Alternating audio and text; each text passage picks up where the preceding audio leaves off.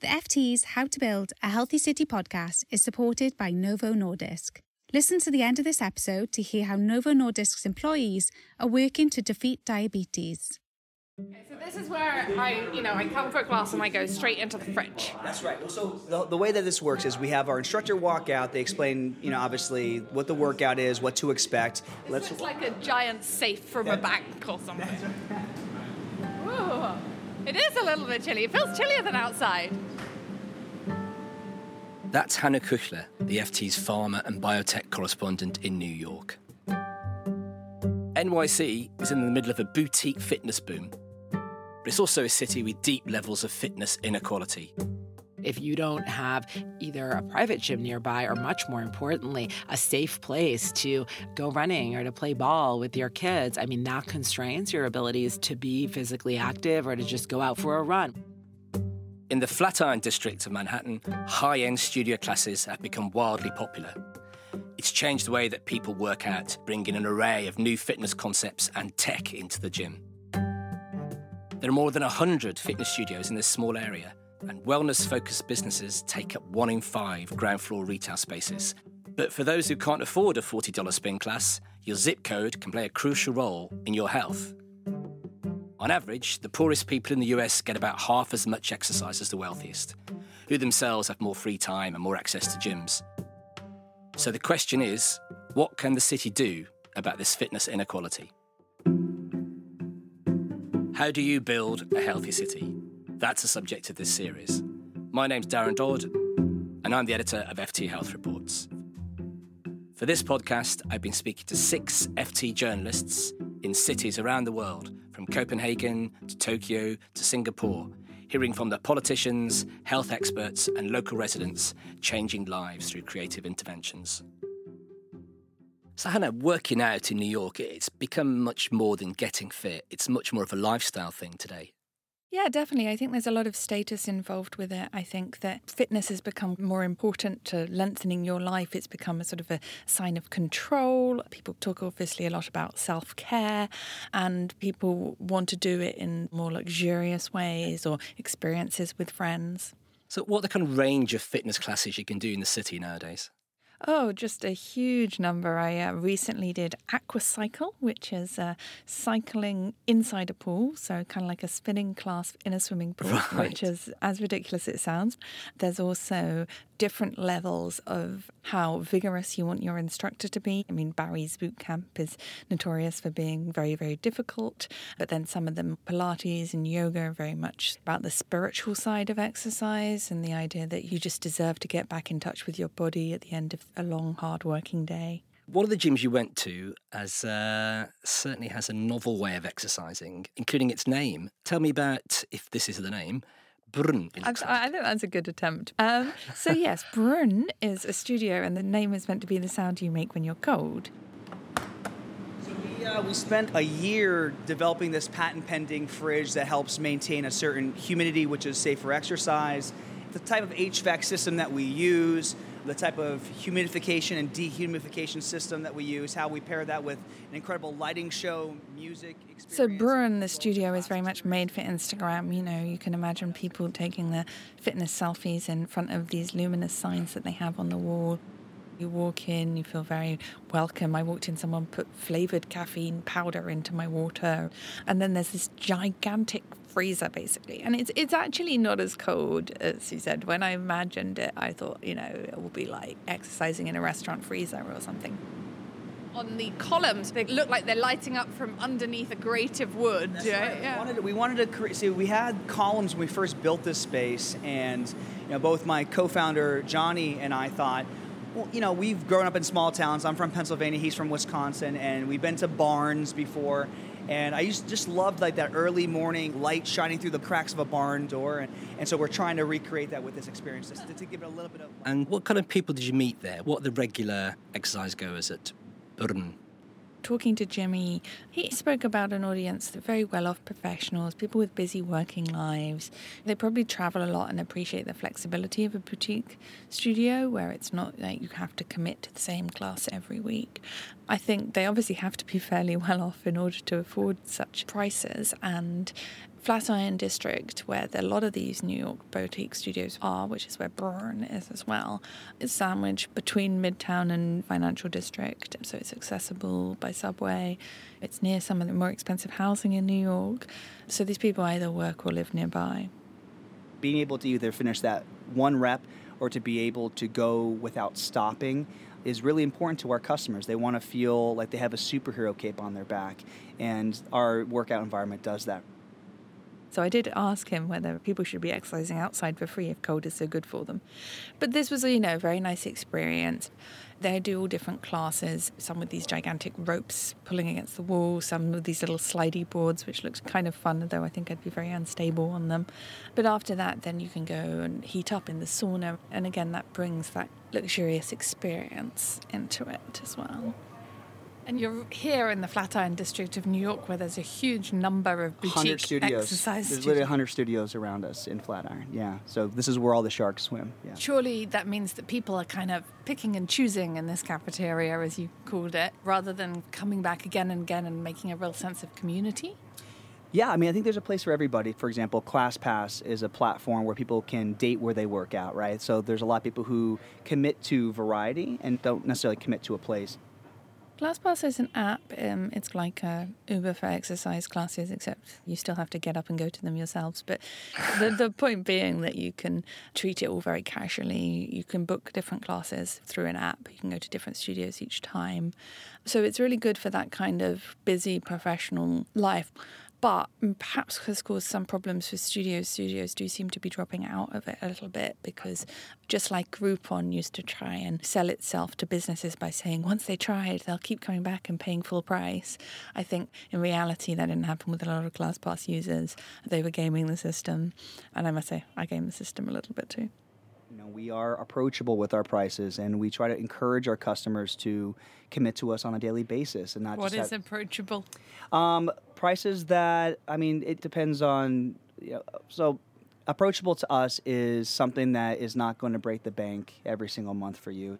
We have certain specs on who our customer is and what she makes, and we see what other brands are charging, and we're a little bit under that. Um, and But I mean, people around here are charging a lot, right? We're talking Oh, about right. like 30 40 dollars a class. Yeah, yeah. Again, I feel with New York because there's so many options to choose from, people want to be able to know that you're walking into something that feels exclusive. I mean, why do people buy Gucci bags and why do people pay certain prices for certain things? It's because you know that there's great quality that comes with that. After the financial crash in 2008, there was a rise in group fitness attendance. So one of the people I spoke to was the academic Natalia Mehlman Petrzela. After the crash, a certain kind of conspicuous consumption became distasteful, especially when people are posting everything in their lives on social media to say, look at my fancy handbag or look at this fancy car or vacation. It seems a little bit tacky. But to say, well, I went to this $40 spin class and I'm wearing my $100 leggings because we attach so many ideas about virtue and discipline and health and hard work. That's like, I care about my health. You don't have to look too deeply into a lot of the boutique studios that have thrived in the last 10 years to realize what they're selling is very much a luxury experience. Tell me a little bit more about Natalia. Natalia is fantastic. She's a really interesting woman who's a historian, but also a massive gym bunny. And so she combined these interests and she's writing a book on the history of fitness. And I think she's really astute on how fitness is shaped by class and inequality and race and gender.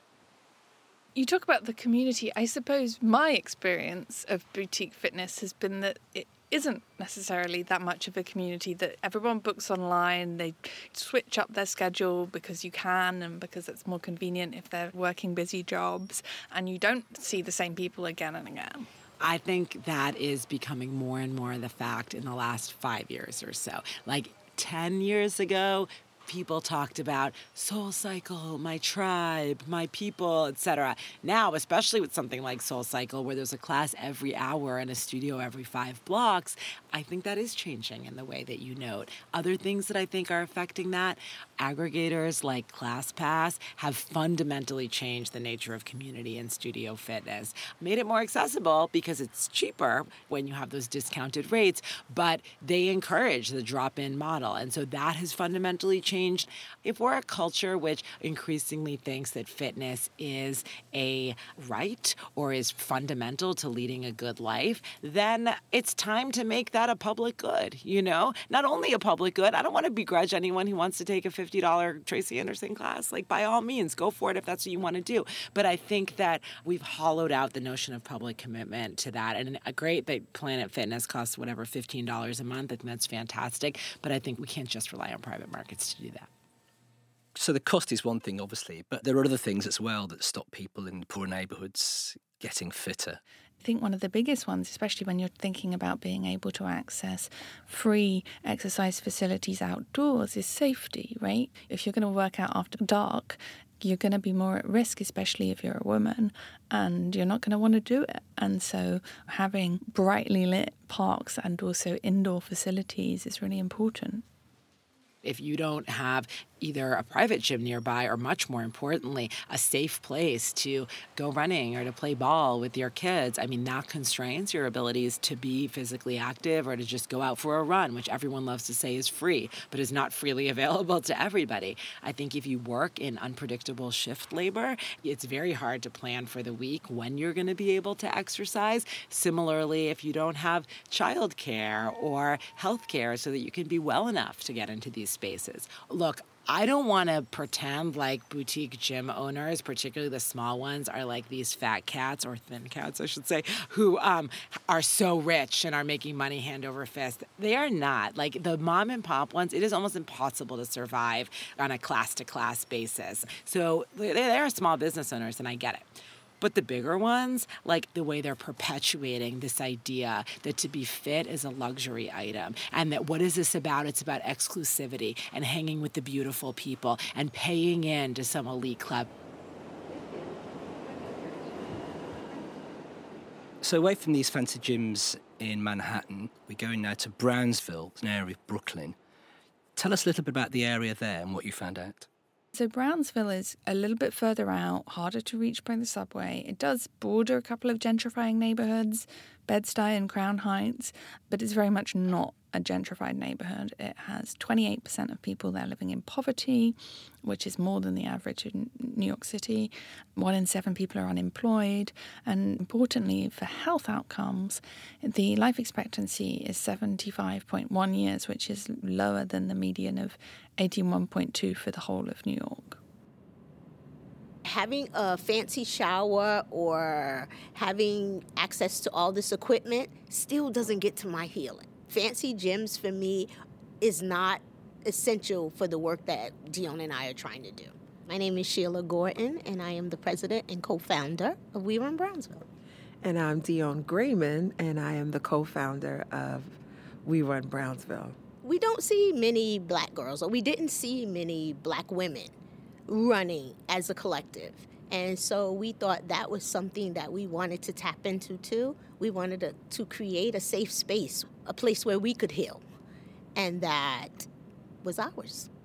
So let's talk about running. You spoke to these people, We Run Brownsville. What's their approach to exercise? This is a fantastic project. It's run by Dion and Sheila, who are these really inspiring best friends who grew up in Brownsville. And they really wanted to use exercise as a tool to do so much more for their communities. On the track, during laps, we've learned that we've had women who have been victims of domestic violence. We learned that we've had women who have lost children to gun violence. We've learned that we've had women suffering from mental health issues that require medication. We learned that we have women who have overcome cancer, who are working through issues related to obesity, hypertension, diabetes, and the toll that stress places on the body. So, the conditions that attend both poverty and racism, right? So, the systems of oppression that run through every facet of our lives and how that impacts the black body in particular. So, you name it, and it's on the track with us. They turned up wearing these red sweaters with pictures of these very pouty, done up lipsticked women. And they say whenever they run a 5K, they will put their lipstick on. And so that's really the aim of the program is get people who have never run or not run that much to get into it and to get able to run a 5K. They run together in a local park. So they're trying to sort out some of the safety issues there by being a regular group together. And they also seem to have become a real part of the community. And they have a relationship, for example, with community garden and they start distributing fresh food from it. And they're really thinking very holistically. The one outdoor park with a track in Brownsville had not been refurbished in like 20 years and so the it track had to be longer than 20 over 20 say. yeah like because since i was it was like that when i used to run as a kid okay Wow. so um, there were holes in the in the grass fault in the in the actual turf of the of the track. Of the track there were literal holes in So runners are taught to run looking up, and we had to run looking down so that we wouldn't hit the holes. But it was like a metaphor for our community, right? So here it is. We had this track that no other community would accept, right, to run on, and we were running on it. There hadn't been any city or state investment in the community, and so it was up to us to like make the best of what we had. And so we did that twice a week. So, how are they dealing with this lack of investment in Brownsville? So they ran a campaign and they started bringing people in city government and politicians to run with them and see what the state of the track was. we were using that track as a tool started to invite city official members out to come and run with us so you could see for yourself that we were running on a track that wasn't conducive to running And it wasn't only us, right? So Right. like when we got to the track, there were people who were already running on the track. So that completely dispelled the myth that nobody used the track. That park was in active use. There's a narrative about the park, there's a narrative about the community about how dangerous it is. And crime exists and violence persists. And the lived experience of myself as a second generation Brownsvillian, it's home and this external narrative about who we were and people believed us to be was just completely opposite of what was happening. here you are you have this group of women that we were sometimes 30 women running in the park then you attract media you attract all kinds of attention and we wanted to tell our story that way so that people know that this park was literally vibrant like everybody was It's very impressive how they've come with not very many resources and built something that is really making a difference in people's lives. Obviously, I think if they actually had more resources and there was maybe a little bit more top down help, then they could expand this faster. And maybe that's the lesson to learn. I mean, it seems great from the community point of view. Is there any inkling that it's helping with health outcomes? Are the people getting healthier? Yeah, definitely. Everyone was talking about people with particular problems, you know, losing weight, getting more control of their diabetes and blood pressure. And also, there's a big emphasis on mental health. They really understand how physical health is linked to mental health. And there's obviously huge mental health problems, especially in poorer communities in New York. And when you were pushing for the track to be refurbished, was there something you particularly asked for? How did you want it to be there for the community? We asked for a new track. we asked that the track be redone. We knew that there was conversations around getting the track refurbished, but it kept getting pushed back and pushed back and delayed. So Dion and I started asking to be invited to these meetings or to this conversation and having equity in parks all across. Like one park in one neighborhood shouldn't be 10 times better than a park in the next neighborhood The neighborhoods that need the most, that have the greatest needs, like that's equity, and do what they can to make sure that they have what they need to match their more affluent neighbors. So that's one thing. So, and the design of the park is it accessible to all? What is the seating like? What is the lighting like? I'm a mom who was home with her children. What are the facilities like? Like, can I bring my child into a bathroom and change their diaper, right? If it's a nice day outside, can I sit outside and eat? Can I sit outside and read? Is the equipment in working order? Is it safe? Yeah, and just is it accessible? And by safe, I don't like necessarily mean like physically safe, which is also important, but like is everything in good condition? Is everything repaired? Okay, so we had two very different examples there from the fancy gyms of Manhattan to the We Run Brownsville. What kind of lessons can we take that can be applied elsewhere from these two very different examples? I think that they're both really about how exercise has to become more than a chore and it has to become more than just doing it for these long term health benefits. You know, and I think you see that with Brrrn. It's a fun experience. It's something different to do. It's almost more exciting than going out to a new bar. And they talk a little bit about community there. But I think that We Run Brownsville is very focused on the idea of community. You're going not just because one day you want to make sure that you don't have incredibly high blood pressure. You're going because you want to see your friends and because you find it inspiring and you find it a pick me up when a lot of other things in your life could be difficult there's been this incredibly dynamic evolution in the private sector. The rise of boutique fitness, with all of its permutations and all of its offerings, being one key example. We have not seen that same kind of, I think, dynamism and innovation in the public sector, such that if you go to a community recreation center or you go to a phys ed class in your kind of everyday public school, you're not seeing a whole range of offerings. You're not seeing fitness framed as this fun thing which everybody can do and which is foundational to selfhood in a really positive way. There's a lot of, I think, retrograde stuff going on in those spaces, which quite honestly are where most people encounter opportunities to be fit, much more so than these very elite realms. And so to me, I do see a lot of cool, innovative stuff along all the lines I just mentioned in boutique studios. But unfortunately, access to them is incredibly constricted to people who can pay to participate. I mean, there is a lot of exciting stuff being done in this boutique space that I think could be expanded and improved upon by connections with these other realms and essentially be made more inclusive. That's it for this episode of How to Build a Healthy City. You can listen to our show for free on FT.com, Apple Podcasts, Acast, or your podcatcher of choice. And if you are listening on Apple Podcast, we'd really appreciate it if you could take a minute to rate and review the show. To read more from me and other journalists that you've heard in this FT Special Report series, visit ft.com slash reports. I'm Darren Dodd. Thanks for listening.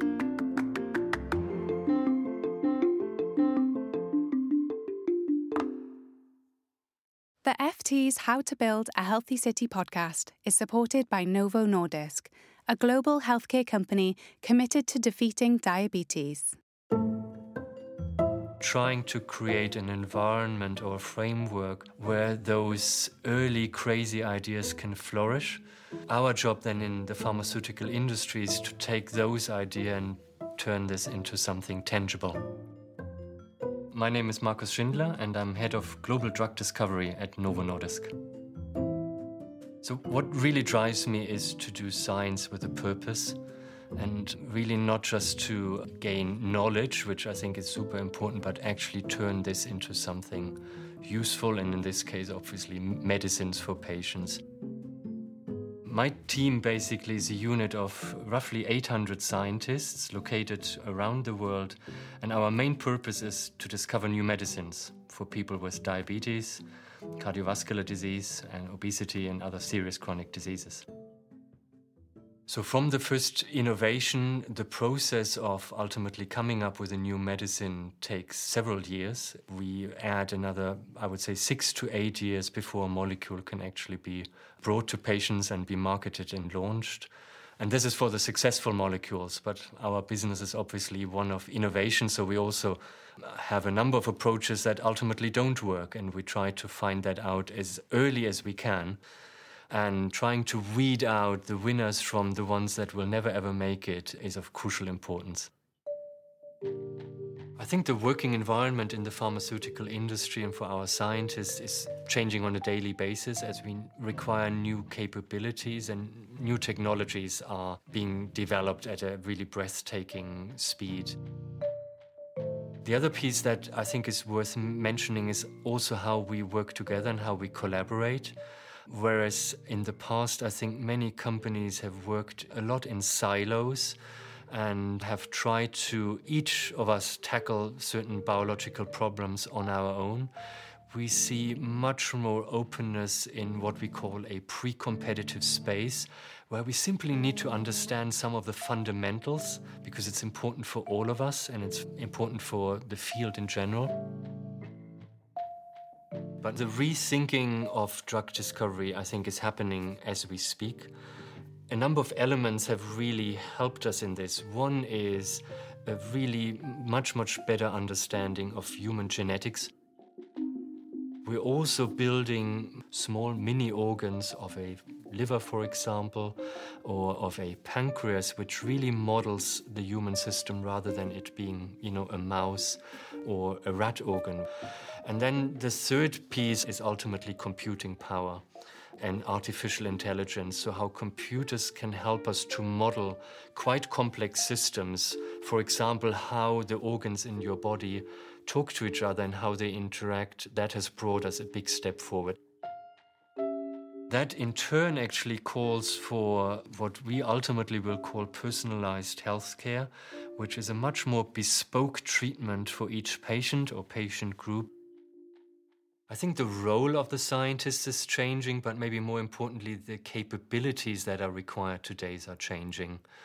So, apart from the more classical discipline chemists and biologists and pharmacologists, we absolutely need more data scientists, bio or chemoinformaticians, people who ultimately are I would say data savvy in whatever they do. We also have a large number now of laboratory robots that actually help us to do a lot of repetitive work that previously people would have done manually. But now we need people who understand the laboratory robots and can program them and can supervise them and so forth. So I think it's a different kind of working that we see today in our laboratories, and that no doubt will uh, continue to change over the next couple of years. I think what I'm most excited about for the future is that we will have a much deeper understanding of the disease processes in human beings. What causes disease, what drives disease, and ultimately who is susceptible for some diseases and why other people are not. I think this deep understanding will really help us to make better medicines. I'm Lars Fruergaard Jorgensen, President and CEO of Novo Nordisk a global healthcare company with more than 95 years of innovation and leadership in diabetes care. This heritage has given us experience and capabilities that also enable us to help people defeat other serious chronic diseases such as hemophilia, growth disorders, and obesity. Part of defeating diabetes means stopping people from getting the disease in the first place. That's why we have started Cities Changing Diabetes with the ambition of halting the rise in diabetes. You can find more at the website citieschangingdiabetes.com. Thanks for listening to the FT's How to Build a Healthy City podcast supported by Novo Nordisk.